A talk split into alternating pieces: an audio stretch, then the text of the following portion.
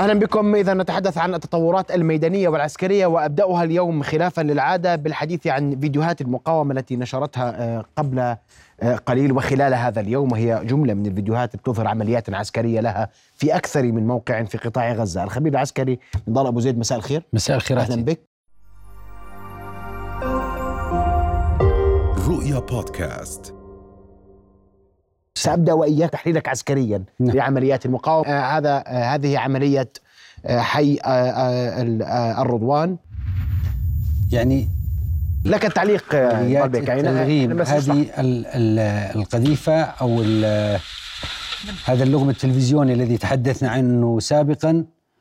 وهذا عب... آه، يمثل آه، هو شبيه للغم الكلاريمور ال- ال- الأمريكي أم 18 وسمي تلفزيوني بالنسبة لشكله هذه ارتفاع ال- التفجير فيها 2 متر قطر التدمير فيها 50 متر تقريبا هذه اللي بتسمى القنبلة التلفزيونية هاي. نعم. نعم. هذه رعدية تلفزيونية مم. وهذه التي استخدمتها المقاومة أيضا في عدة مواقع واستخدمتها أيضا على طريق عبسان في خان يونس وهذه آه، تحدث تدمير كبير في الأفراد أها. لا تدمر الآليات لكن تعطل الآليات كويس. سبب تدمير الكبير بالأفراد وإيقاع خسائر لأنها تحتوي على قنيبلات صغيرة جميل وبالتالي مع انفجارها تنفجر هذه القنبلة آه، قذيفه قنيبلة. الياسين ونحن نعلم هذه قذيفه مضادة للدبابات بالضبط. هذه القذيفة هي الياسين وتكلمنا عنها كثيرا آه، في بس هم استخدموا 105 وتي الفرق TB إن بي جي عالية التدمير تدميرها أعلى من نعم. القذيفة ال- الياسين 105 جميل. الياسين 105 هي قذيفة ترادفية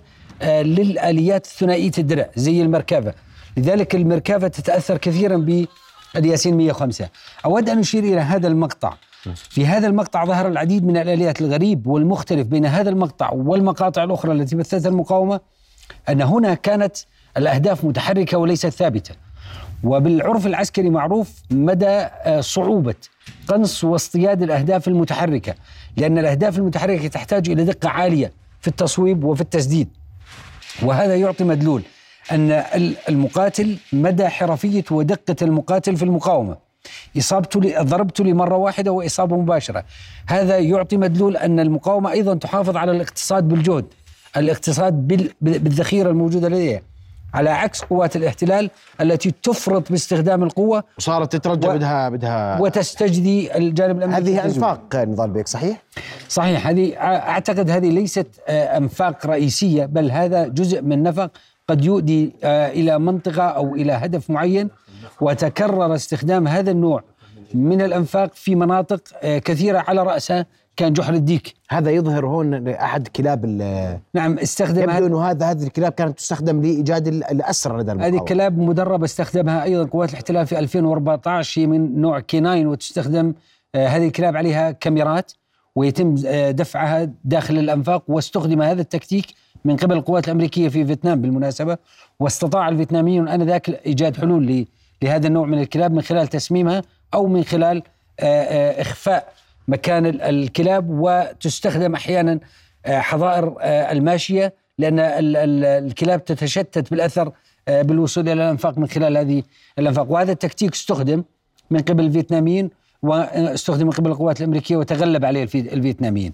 هذا ال- ال- النوع من الكلاب اللي ظهر في المقطع مركب عليه كاميرا وهذه الكاميرا تتجول مع الكلب أثناء وجوده داخل النفق وتبث إلى غرفة قيادة بالتأكيد حتى يتم تتبع مكان وصول ومكان أثر هذا ال- النوع من ال- الكلاب داخل الأنفاق. بدي بدي أروح لخان يونس وراح أسألك سؤال مهم في موضوع الأنفاق وضخ المياه لأنه هذا لا يزال سؤال يخطر في بال كثيرين ويحتاج إلى إيضاح لكن قبل ذلك أن أتوجه خان يونس وبدي أعرف منك تقييمك لما نتابعه في موضوع خان يونس. هناك تجمع للجنود بالقذائف. نعم. لاحظ ك- ط- طريقة آه، الرصد وطريقة استطلاع مكان تواجد الجنود وطريقة آه، دك الجنود بالهاون. يعني إذا لم يستطع قنص الجندي يتم آه، استهداف الجندي بمدافع الهاون لأنها تأثيرية. وبقي تبقى القوة تبقى القوة ترصد لحين هذه إخلاء السرعة, الجنود السرعة الكبيرة للآليات على الطرق هذه قافلة لقوات الاحتلال وتتعمد السرعة العالية لأنها تدرك تماما أن عملية السرعة البطيئة قد تستهدف تستهدفها قوات المقاومة وهذا يشير إلى غياب المعلومة عن مكان موجود وجود المقاومة وإلى آه، آه، الرعب الذي يمتلي آه، جنود الاحتلال.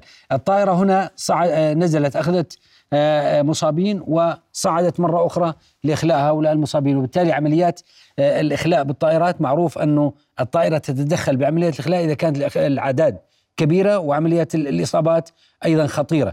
وصرح الجيش الاحتلال أن هناك 600 طلعة جوية لطائرات الإخلاء منذ بدء العملية البرية لغاية اليوم. وهذا رقم كبير. رقم كبير مقارنة مع 50 يوم من العملية البرية. طيب. نعم. أنتقل لجحر الديك. يعني هذه العملية هذه عملية بدنا نقعد بدنا نوقف عندها شوي لأنه بدها شرح وتفصيل عسكري أرجوك لضربك يعني هذه العملية تعطي مدلول كبير جدا على مدى الاحترافية لدى عناصر المقاومة. دعني فقط أبدأ من بداية هذا المقطع. المقطع الذي ظهر فيه عناصر المقاومة بهذا اللباس هم ليسوا جميعا بهذا اللباس. يوجد في أحد اللقطات أحدهم يرتدي لباس نوعي لباس الجنجل مقنع وبالتالي يبدو أن هذه العناصر تساعد العنصر الرئيسي في تنفيذ المهمة. دعني هنا أشير إلى آه، عدم ارتداء الأحذية في أقدامهم وهذه نقطة ملفتة. عدم ارتداء الأحذية في هذا النوع من العمليات ليس عبثيا لأن القوات المقاومة تدرك تماما أن يوجد وحدات في الجيش الإسرائيلي وحدات لتقصي الأثر. وهذه الوحدات استخدمت ضد أهداف كثيرة وعمليات كثيرة من ضمنها العمليات التي رصدت الرهائن الفلسطينيين الذين آه، فروا من سجن آه، في إسرائيل قبل سنوات. وبالتالي هذه الوحدات لتقصي الأثر تتقصى أثر المقاومين لو كانوا يرتدون الأحذية. بينما بدون أحذية من الصعوبة بمكان على وحدات تقصي الأثر الوصول إلى آه، شكل الأحذية ومكان اتجاههم باتجاه الأنفاق. وبالمناسبة أعلنت المقاومة بكل صراحة أن من نفذ هذه العملية عاد عادوا إلى قواعدهم سالمين أي أنهم لم يصابوا. في هذا المقطع هذه إهانة كبيرة لقوات الاحتلال ومعروف في العرف العسكري ماذا يعني أن يتم أخذ سلاح جندي. هذا سلاح لجندي إسرائيلي وهي إهانة توصم على على جبين القوات الاحتلال عندما نقول أن المقاومة دخلت إلى موقع ويبدو أنه موقع قيادة وسيطرة وموجود في جحر الديك لرفض العمليات في شرق مدينة خان يونس على المحور الشرقي وبالتالي عندما تصل إلى هذا المكان الموقع وتقتل جندي وتأخذ بندقيته وبالمناسبة إذا انتبهنا إلى البندقية هي على ليست على وضعية أمان هي على وضعية رماية أي أن الجندي كان خائفا حتى أن يطلق النار من بندقيته. في هذا المقطع أيضا ظهر هناك آه، أحد عناصر المقاومة يرتدي لباس الجنجل ومقنع على وجهه ويبدو أنه من عناصر النخبة القسامية. الذي ينفذ العملية. وبالتالي المجموعة هنا حسب ما ظهرت في المقطع هي تقريبا من خمسة إلى ستة إلى سبع آه، عناصر من المقاومة دخلت إلى موقع للقيادة والسيطرة. هذا هو الجندي. وأعتقد أنه أو المقاوم وهو أعتقد من عناصر النخبة القسامية لاحظ اللباس لاحظ طريقة ارتداء غناء الرئيس لاحظ لباس الجنج الذي يرتديه والمهمات العسكرية الذي يرتديه وبالتالي هو يقود هو يقود المجموعة. قائد المجموعة نعم وهو نعم. قائد المجموعة وأنت تحدثت عن الأقدام وهذا كان مهم جدا بالنسبة لك إن هذا عسكريا آه، آه، آه، شباب المقاومة اليوم بيتعاملوا مع موضوع تقصي الأثر بشكل جيد جدا لاحظ دقه دقة واهتمام المقاومة بكل التفاصيل م. يعني حتى لا يتم تقصي أثرهم قاموا بتنفيذ المهمة بدون أحذية. النقطة الأخرى أيضا غير موضوع اللباس أن الجندي الموجود على الأرض الذي تم قتله الجندي من, من قوات الاحتلال قامت قوات المقاومة وعناصر المقاومة بأخذ مهماته ولم يتم أخذ جد جثة هذا الجندي. وهذه نقطة أيضا ملفتة لأن نوع العملية هي التدمير والقتل وليس اصطحاب أسرى أو جثث. الشيء الآخر يبدو أن المقاومة أيضا تتحسب لكل التفاصيل فلم تقم بأخذ جثة الجندي الإسرائيلي خوفا من أن يكون هناك جهاز تتبع موجود مع الجندي وبالتالي يتم تتبع عناصر المقاومة الذين انسحبوا جميل. اتجاه نفق وهذا يشير على مدى اهتمام المقاومة بالتفاصيل بكل التفاصيل سأنتقل لفيديو بثته القسام آه، قبيل الساعة الثامنة وهو حديث واضح كان فيه لعدد من آه، أسرى آه، الأسرى لدى لدى حماس وسنسمع الصوت قبل أن يعلق نضال أبو زيد عليه.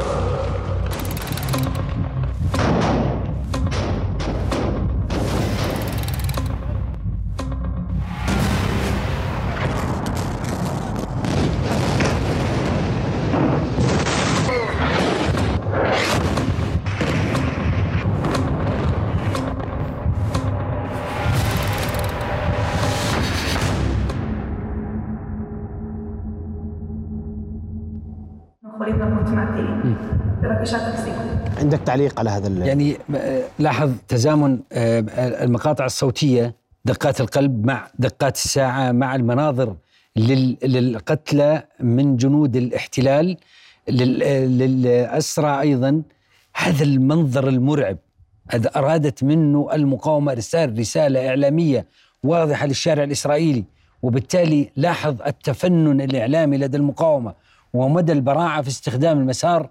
الإعلامي بالتزامن مع المسار العملياتي بالتزامن مع المسار العسكري. هذا الاحتراف الذي تمارسه المقاومة في كل الأبعاد السياسية والإعلامية والميدان يعطي مؤشر كبير على أن المقاومة لا تشتغل بشكل عبثي بل هناك خطة مدروسة تعمل عليها المقاومة. حتى طريقة اتباع دقات الساعة ونبضات القلب هذه الرسالة تريد منها أن تصل للشارع الإسرائيلي لعله عسى أن يتململ الشارع الإسرائيلي تجاه الحكومة الإسرائيلية. طيب. قبل ما قبل ما آه، أنتقل للشارع الإسرائيلي ولدينا تعليق على ما يحدث الآن في تل أبيب تحديدا آه، سأسألك عن موضوع الأسرى الثلاث. نعم. لأنه عشان أكون معك دقيق جدا نضال بك في تساؤلات عديدة حول الأسرى الثلاث. هل فعلا فروا من الأسر؟ وكيف كان معهم اعلام بيضاء إذا فروا من الأسر؟ هذا سؤال واحد. نعم. السؤال الثاني هل كان كمينا من المقاومة ولم تكن القوات الإسرائيلية تعلم بذلك؟ النقطة الثالثة وهي الأهم تقييمك لما حدث عسكريا. نعم. المقاومة نفذت ثلاث عمليات متزامنة مع الأسرى الموجودة العملية الأولى التي كانت في بني سهيلة عندما قتل الأسير إثر كمين قتل على إثره آه، جنود اثنين من الاحتلال.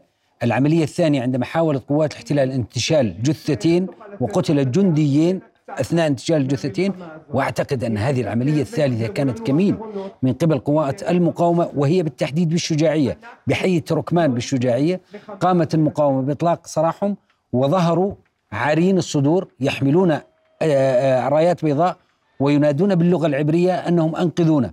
لأن الجيش الاحتلال وحسب ما أظهرت التحقيقات الرسمية مساء اليوم قامت بقتل الجند الأسيرين الاثنين الأولانيين آه. ثم اختبأ أحدهم ومن ثم لحقهم. هذا يعطي مدلول أنه ليس فقط كمين قامت به المقاومة للاحتلال ولكن هذا هناك مؤشر كبير جدا أن قوات النخبة الإسرائيلية التي يقال عنها أنها تتدرب وذات تدريب عالي جدا تفقد ما يعرف في العلم النفسي العسكري الانضباط الانفعالي. هذا الانضباط الانفعالي الذي يدرب عليه قوات النخبة دائما لضبط النفس عند أي موقف معين يبدو أن قوات النخبة الإسرائيلية والجنود الإسرائيليين يعانون من حالات انفعالية كبيرة جدا تنعكس على تنفيذهم للمهمات وهذا سببه الرعب والخوف الذي يشاهدونه. ولما حادثة مثل هذه عندما يطلق سراح ثلاث اسرى وهم آه، آه، أمامهم عارين الصدور يحملون رايات بيضاء كان يجب أن يتم تطبيق قواعد غير هذه القواعد الاشتباك التي آه، طبقتها الجيش الاحتلال أو جنود جيش الاحتلال ضد هؤلاء الاسرى وبالتالي هذا الثبات الانفعالي الذي يفقده قوات الاحتلال أو تفقده آه، جنود الاحتلال. لكن أنت برأيك أن ما حدث هو كمين من كمين قبل المقاومه وكمين بكافة أبعاده. يعني لا جدال في أنا أنه كمين لأنه لو كان غير كمين من أين أتت الراية البيضاء للأسرى الثلاث؟ لو كان ليس كمين من أين جاء عارين الصدور؟ لماذا خرجوا عارين الصدور؟ وبالتالي يبدو أنه بعد أن كما رصدت المقاومة. عناصر من قوات الاحتلال قامت بإطلاق سراح هؤلاء الثلاث وأعطتهم راية بيضاء وقاموا بالاندفاع باتجاه قوات الاحتلال التي فقدت القدرة على ضبط النفس وعلى الثبات الانفعالي الذي يدرب عليه الجنود بالمناسبة. وبالتالي قاموا بقتل الثلاث جنود وأثارت هذه الحادثة المجتمع الإسرائيلي والشارع الإسرائيلي بشكل كبير. طيب أسألك سؤال في موضوع ضخ المياه ضخ المياه في الأنفاق. نعم.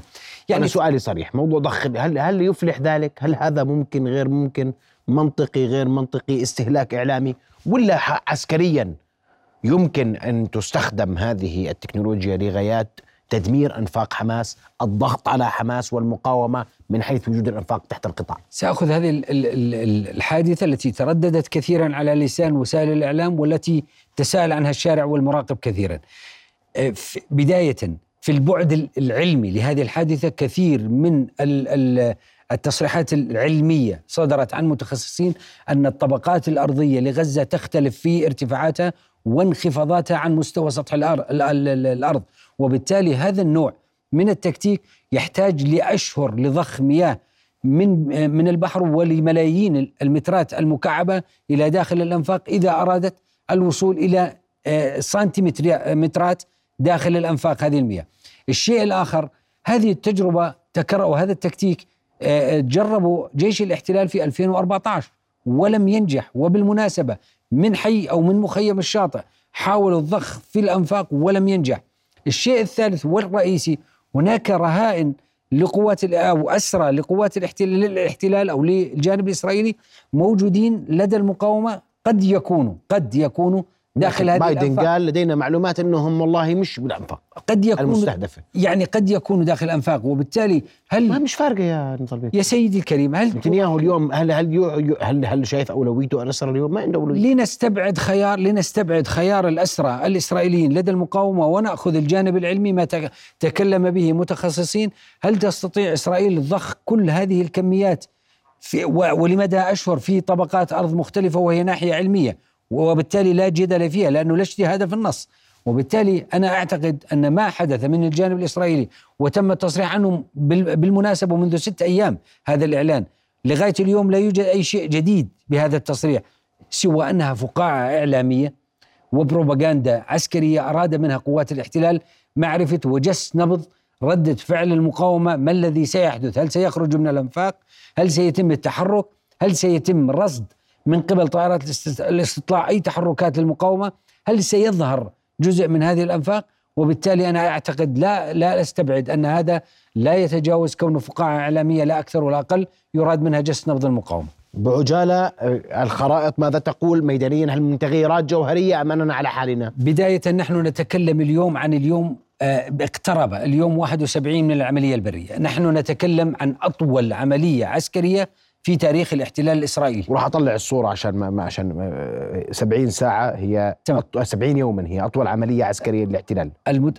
أطول عملية عسكرية للاحتلال كانت في حصار بيروت عام 1982 70 ساعة. كانت مدتها 70 يوم, 70 يوم. واليوم تجاوز السبعين. الآن هذه المقاطع ظهرت آه، مع المتظاهرين في تل أبيب مساء اليوم.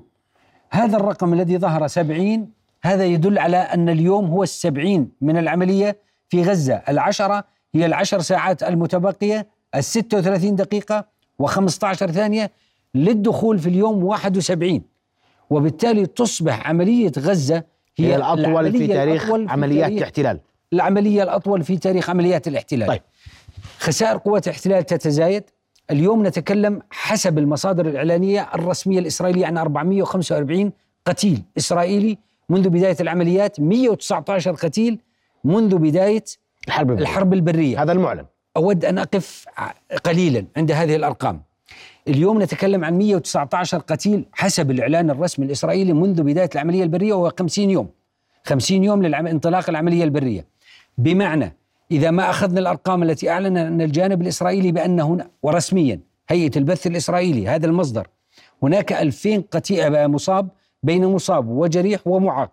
هذا الكلام كان قبل أربع أيام.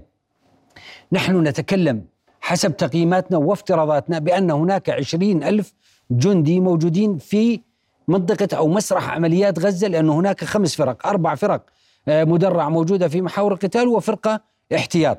وبالتالي نتكلم عن 25% من حجم القوة الموجودة العشرين ألف الموجودة في حيدت من المعركة. في غلاف غزة حيدت من المعركة في خمسين يوم. وبالتالي إذا ما عدنا إلى لغة الأرقام نتكلم عن أن نسبة قتلى من جيش الاحتلال بأن كل يومين من يومين قتال يذهب قتلى واحد بالمية من جيش الاحتلال. أي أن العملية العسكرية إذا استمرت عشر أيام أخرى غير من اليوم عشر أيام أخرى يكون نسبة القتلى 5% قتلى في صفوف الاحتلال. إذا ما افترضنا أن عدد القتلى بقي ثابتا كما هو الآن. أي أن العدد الكلي لنسبة قتلى قوات الاحتلال ستصل إلى 25 سابقا و5% بعد 10 أيام ستصل إلى 30% نسبة القتلى في صفوف الاحتلال. القتلى والمصابين المحيدون. القتلى والمصابين والمعاقين في العرف العسكري وفي العامل المكافئ العسكري إذا وصلت وهذا ثابت إذا وصلت نسبة الخسائر في أي قوة مهاجمة سواء منتصرة أو منهزمة إلى 35% يجب وقف القتال وإلا ستنهار القوة بالكامل. لأن هذه القوة مبنية على تجميع للواجب مبني على تصور لمسرح العمليات مرتبط العدد مع مسرح العمليات وبالتالي إذا انهار 35% من القوات الإسرائيلية المتقدمة يعني أن الجانب الإسرائيلي يجب عليه وقف إطلاق النار. هذه الأرقام يعلمها الجانب الإسرائيلي ويعلمها الجانب الأمريكي الذي يضغط بقوة على وقف العمليات البرية وتكلمنا فيها من نبض البلد سابقا على وقف العملية البرية مع بداية يناير 2024 لن أذهب للخرائط اليوم بدي أسألك سؤال آخر. هل تعتقد أن وقف إطلاق النار بات قريبا بناء على ما تقول؟ بناء على المؤشرات على الأرض العملياتية وبناء على الأرقام وبناء على المجرى أو المسار السياسي الذي يجري على الأرض. وما تسرب من اجتماعات مع آه، آه، رئيس الموساد مع الجانب الوسيط المصري والقطري اليوم في النرويج يبدو أننا نذهب مجبر الجانب الإسرائيلي يذهب مجبرا إلى آه، آه، هدنة ما في مكان ما في توقيت ما مجبرا عليها وسيقبل بشروط المفاوضة بشروط المقاومة. نعم. لأن المقاومة تزيد من خسائر قوات الاحتلال بالأرقام. أترك الخرائط لغدا آه، نضال بيك. لدي فقط نقطة صغيرة أود عجالة, عجالة. أقل من دقيقة تفضل. أقل من دقيقة. عملية المطارات الموجودة لدى قوات الاحتلال. أسلحة المقاومة تستطيع ضرب أقصى نقطة مطار بن غوريون على مسافة 68 كيلومتر. صواريخ المقاومة ضربت تل أبيب على مسافة 71, 71 كيلومتر. تستطيع المقاومة ضرب أي مطار من مطارات المحيطة على مسافة 71 كيلومتر. بالنسبة لأعداد الضباط الكليات التي تخرج الضباط في إسرائيل كلية واحدة موجودة في جبل الزيتون. ولكن هذا الأعداد المتزايد لدى قوات الاحتلال في الضباط نتيجة لخطتين. تم وضع الأولى في 2015 من قبل رئيس الأركان أزنكوت وهي خطة جدعون ومعروفة. تم الاعتماد على الضباط أكثر من الأفراد والخطة الثانية آه، خطة وضعت في 2020 لخمس سنوات من قبل آه، رئيس الأركان وكان أفيف كوخافي وعرفت بخطة تونافا. باجي في تفاصيلها بكرة وبنبحثها غدا. كل الشكر نضال أبو زيد الخبير العسكري. رؤيا بودكاست